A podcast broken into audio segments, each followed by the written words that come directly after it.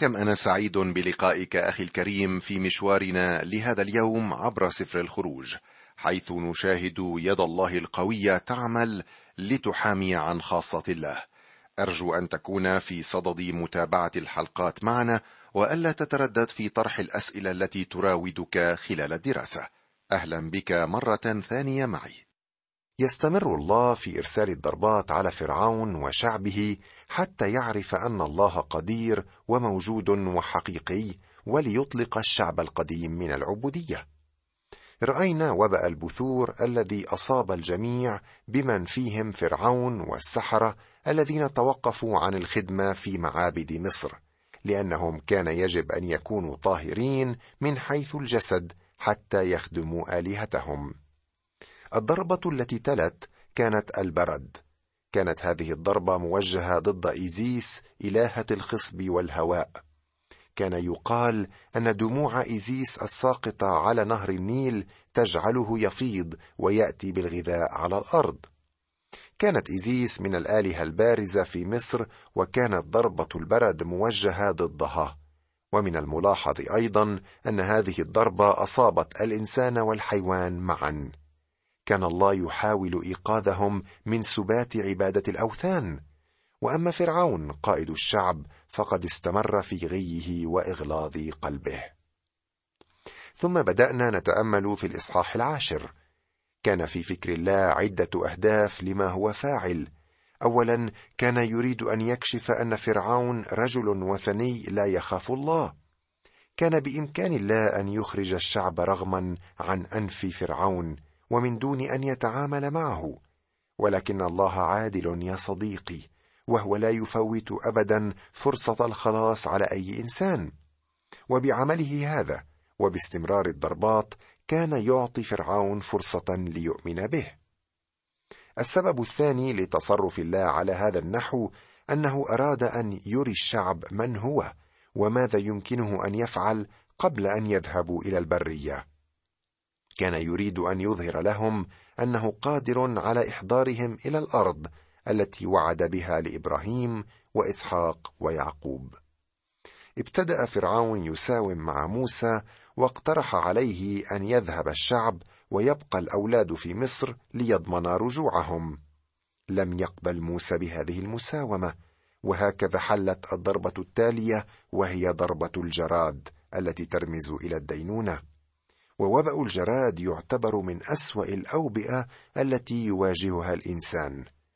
وهنا يعترف فرعون مرة أخرى بخطئه ولكن ما أنزال الوباء حتى عاد إلى قساوة قلبه. نقرأ الآن ما تبقى من الأصحاح العاشر من الخروج لنتابع تأملاتنا فيه. أرجو أن تقرأ لنا يا ميسون من العدد الحادي والعشرين وحتى نهاية الأصحاح. ثم قال الرب لموسى مد يدك نحو السماء ليكون ظلام على أرض مصر حتى يلمس الظلام فمد موسى يده نحو السماء فكان ظلام دامس في كل أرض مصر ثلاثة أيام. لم يبصر أحد أخاه ولا قام أحد من مكانه ثلاثة أيام ولكن جميع بني إسرائيل كان لهم نور في مساكنهم. فدعا فرعون موسى وقال اذهبوا اعبدوا الرب غير أن غنمكم وبقركم تبقى. أولادكم أيضا تذهب معكم. فقال موسى أنت تعطي أيضا في أيدينا ذبائح ومحرقات لنصنعها للرب إلهنا فتذهب مواشينا أيضا معنا. لا يبقى ظلف لأننا منها نأخذ لعبادة الرب إلهنا ونحن لا نعرف بماذا نعبد الرب حتى نأتي إلى هناك. ولكن شدد الرب قلب فرعون فلم يشأ أن يطلقهم. وقال له فرعون اذهب عني احترز لا ترى وجهي أيضا إنك يوم ترى وجهي تموت. فقال موسى نعم ما قلت أنا لا أعود أرى وجهك أيضا. هل سبق وكنت في مكان مستمع وشعرت فيه بالظلمة الداكنة؟ أنا شعرت فيها عندما كنت أزور بعض الكهوف في فرنسا وكان الشعور رهيبا. تصور أن تحل الظلمه حتى في وضح النهار. كانت هذه الضربة موجهة ضد إله الشمس رع وكان قرص الشمس مهما جدا في التقاليد المصرية وكان مستخدما في كل رسوماتهم وفنونهم. أظهرت هذه الضربة عجز الإله رع ودعت فرعون أن يقدم عرضا رابعا وأخيرا يساوم فيه مع موسى. اذهبوا اعبدوا الرب غير أن غنمكم وبقركم تبقى أولادكم أيضا تذهب معكم. ظن فرعون أنه يقدر أن يساوم بأن يترك الشعب مواشيهم في مصر. فقد كان هذا الاقتراح أفضل من كل ما قدمه سابقا. لاحظ ماذا يفعل إبليس مستمعي. في أول مرة حاول أن يحفظهم في مصر ثم قصد أن يجعلهم قريبين من مصر وبعد ذلك ظن أن يحجز بعضهم في الأرض. وأخيرا لما عجز عن هذه الثلاثة أراد أن يطلقهم بدون الواسطة التي يعبدون بها الرب أي الذبيحة. وهكذا الشيطان. متى عجز عن منع أولاد الله عن البقاء في العالم فإنه يسعى في منعهم عن العبادة. هناك مؤمنون اليوم ممن يتركون مواشيهم إن صح التعبير في مصر. يستثمرون أموالهم في العالم ويعقدون آمالهم عليه. كان الله يريد من الشعب أن يخرجوا من مصر بكل ما يملكون ولا يتركوا شيئا البتة خلفهم. أما إذا عشنا أسبوعنا نستثمر في هذا العالم فإننا نصبح من أهل هذا العالم ولن يعرف الناس أننا مؤمنون. صدقني يا أخي لا يوجد في هذا العالم ما يستحق منا أن نحني له الجباه وأن نولع قلوبنا به. وتذكر أخي المؤمن أنه يوم الاختطاف ستضطر أن تترك البورصة والخزنة والسندات والمشاريع خلفك لأننا لم ندخل إلى هذا العالم بشيء وواضح أننا لن نخرج منه بشيء كما يقول الكتاب. لاحظ ماذا كان رد فعل موسى على هذه المساومة. لا يبقى ظلف لأننا منها نأخذ لعبادة الرب إلهنا ونحن لا نعرف بماذا نعبد الرب حتى نأتي إلى هناك. لن تكون هناك أية مساومة. لا يبقى ظلف لا ينبغي أن يترك في مصر أي شيء. أرجو أن يكون هذا جوابك مستمعي على إغراءات هذا العالم الذي نعيش به. أنتقل الآن إلى الإصحاح الحادي عشر وهو الأخير في المباراة بين الله وفرعون. موت البكر هو آخر دينونة تنزل على مصر قبل إطلاق الشعب. لابد أن فرعون قد تعلم عدم جدوى الصراع مع الله. كان الله طويل الروح وصبورا ولكن الوقت قد أتى ليخرج الشعب القديم من مصر. كان كل المصريين إلى جانب فرعون في هذا السباق مع الله ولا بد لهم من تعلم الدرس الذي يحتاجونه. نقرأ الأعداد الثلاثة الأولى من هذا الأصحاح الحادي عشر. ثم قال الرب لموسى ضربة واحدة أيضا أجلب على فرعون وعلى مصر.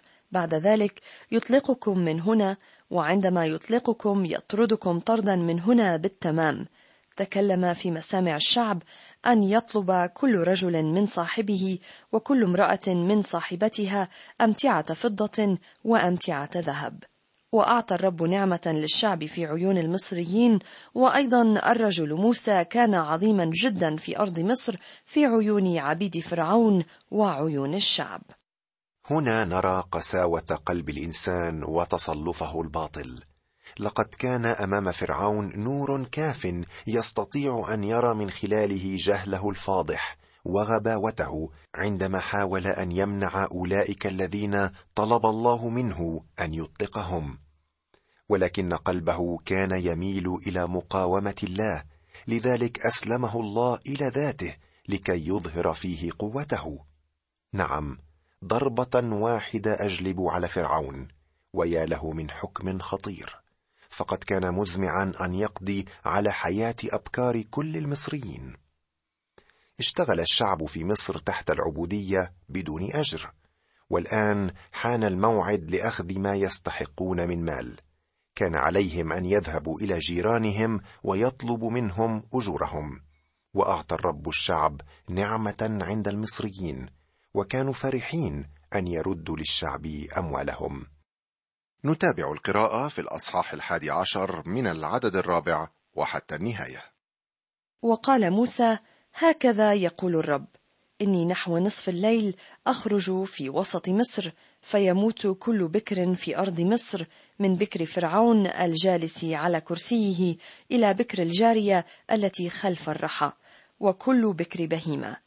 ويكون صراخ عظيم في كل أرض مصر لم يكن مثله ولا يكون مثله أيضا.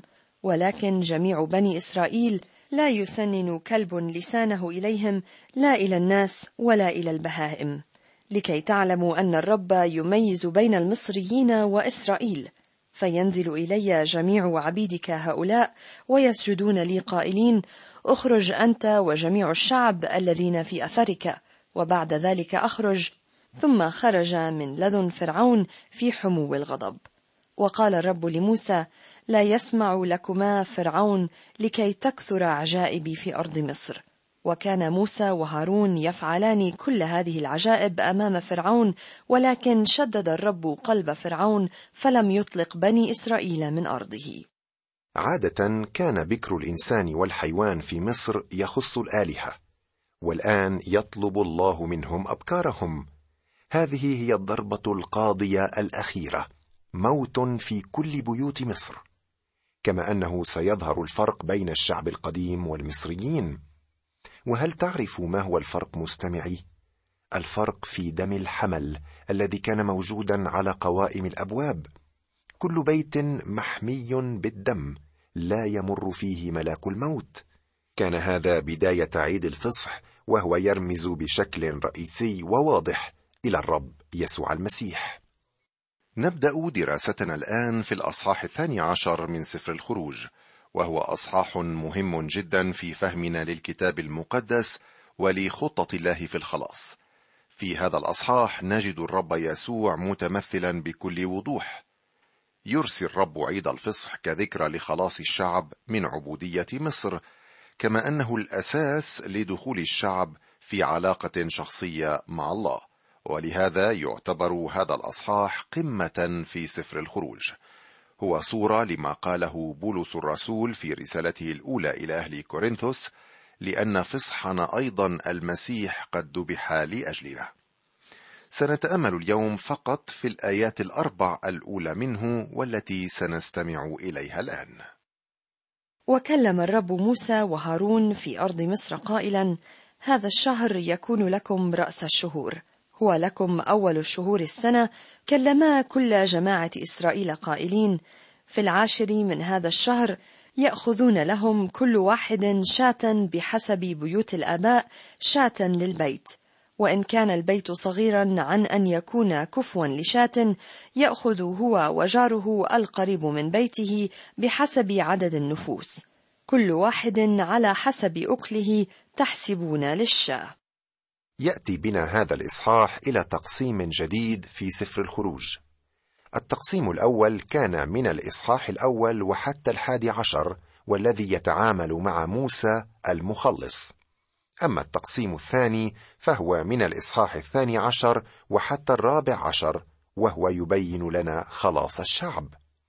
والخلاص في واقع الأمر لم يكن بواسطة موسى بل بواسطة الدم اولا في عيد الفصح عند موت الأبكار.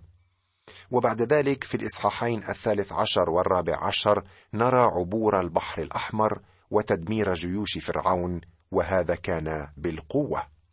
وفي كلتا الحالتين كان الله هو المخلص خلصهم بالدم وبالقوة. هل تعلم يا صديقي أن خلاصنا اليوم هو أيضا بالدم والقوة؟ الدم الذي بذله الرب يسوع على الصليب دفع عنا جزاء الخطية. وقوة الروح القدس تجعل هذا الأمر حقيقة فعالة في قلوبنا الخاطئة. يقول النبي زكريا في العهد الجديد ما يلي لا بالقدرة ولا بالقوة بل بروحي قال رب الجنود. الفداء هو عمل الرب يسوع على الصليب لأجلنا وعمل الروح القدس فينا. تعلن أول آيتين في هذا الإصحاح ولادة أمة. عندما دخل الشعب إلى مصر قبل أربعمائة سنة كانوا عبارة عن عائلة وعندما خرجوا منها كانوا قد أصبحوا أمة كاملة. الله يهتم بالعائلة لأنها تكون الأمة. وكما كان الشعب تحت العبودية يصنعون الحجارة من التبن هكذا الله كان يصنع منهم حجارة لتكوين الأمة. كما أننا نرى تاريخا جديدا للشعب. فقد كانت السنة الاعتيادية مارة عليهم في مجراها الاعتيادي ولكن الرب قطع عليها خط السير وكأنه يعلم شعبه من ذلك اليوم أن يعيش حياة جديدة مع الرب وللرب. فكأن تاريخهم الماضي قد ألغي واندثرت معالمه بواسطة الفداء خطوة جديدة في تاريخ حياة جديدة. أجل مستمع الكريم إن حياة الإنسان لا يعتبر لها وجود حقيقي فعلي إلا إذا ابتدأ أن يسير مع الله وهو متأكد من أمر خلاصه وله سلام ثابت بدم الحمل. أما قبل ذلك فهو في نظر الله متجنب عن حياة الله. وميت في الذنوب والخطايا. وتاريخه كله صفحة خالية من كل أثر للحياة مهما امتلأت بالأعمال والمساعي المشكورة من الناس. لا يقال عن الحياة أنها حياة إلا إذا كنا نحيا به وفيه ومعه ولأجله. هذا الشهر يكون لكم رأس الشهور هو لكم أول شهور السنة. أما السنوات التي صرفوها في مذلة مصر والأيام التي كانوا فيها حول قدور اللحم فيجب أن ينسى ذكرها ولا يجب أن تخطر على البال إلا من حين لآخر فقط لتعظيم النعمة التي أنقذتهم من تلك الحالة ونقلتهم إلى هذا الوجود الجديد. كلما كل جماعة إسرائيل قائلين في العاشر من هذا الشهر يأخذون لهم كل واحد شاة بحسب بيوت الآباء شاة للبيت. هناك امران رئيسان تشدد عليهما هذه الآية الدم والعائلة. لقد أصبح الشعب أمة وكان الله مزمعا أن يخلصهم ولكن ليس كأمة بل كعائلات وأفراد. يجب أن يوجد شاة في كل بيت. وهذه الشاة تحكي عن الدم الذي سيراق ليوضع على قائمة الباب. وإن كان البيت صغيرا عن أن يكون كفوا لشاة يأخذ هو وجاره القريب من بيته بحسب عدد النفوس. كل واحد على حسب أكله تحسبون للشاة. يجب أن تكون الشاة مناسبة وكافية لجميع أفراد العائلة. لماذا؟ لأن الله يهتم بكل فرد في العائلة. وإذا كانت العائلة بلا أولاد فعليها أن تشترك مع جيران بنفس الظرف. المهم في الأمر أن كل فرد في كل عائلة يأخذ جزءا من الشاة. احتفال الفصح يجب أن يكون امرا خاصا وشخصيا. صحيح أن الفداء كان للأمة بأسرها ولكنه كان متمركزا في العائلة. يجب أن يقبل من كل فرد على حدة في العائلة. هنا يقدم الله الطريقة التي بها سيخلص الأفراد. لا أحد يخلص لأنه ينتمي لأمة معينة أو لعائلة معينة. خذ مثلا سجان فيليبي في العهد الجديد الذي بشره بولس الرسول بعدما تزعزعت أساسات السجن. لم يخلص أفراد عائلته لأنه آمن هو فقط بل لأن كل واحد منهم آمن هو الآخر. كل واحد اشترك في الفصح في الشات. الآية من سفر الأعمال والتي تقول آمن بالرب يسوع فتخلص أنت وأهل بيتك. لا تعني أنه إذا آمنت سيخلص معك كل أفراد عائلتك. كلا يجب أن يؤمن جميع أفراد العائلة بالرب يسوع حتى يخلصوا. يجب أن يشترك كل فرد في الفصح ليأتي تحت حماية وفداء الدم الموجود على قوائم الأبواب. حقا إنها ليلة فاجعة ومحتومة في أرض مصر. ها الوباء الأخير على وشك أن يحل بالبلاد؟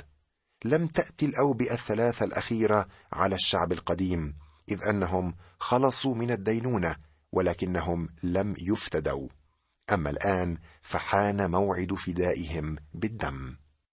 سنتابع تأملاتنا حول الفصح في الحلقة المقبلة إن شاء الرب ومنحنا حياة. إلى اللقاء والرب معكم.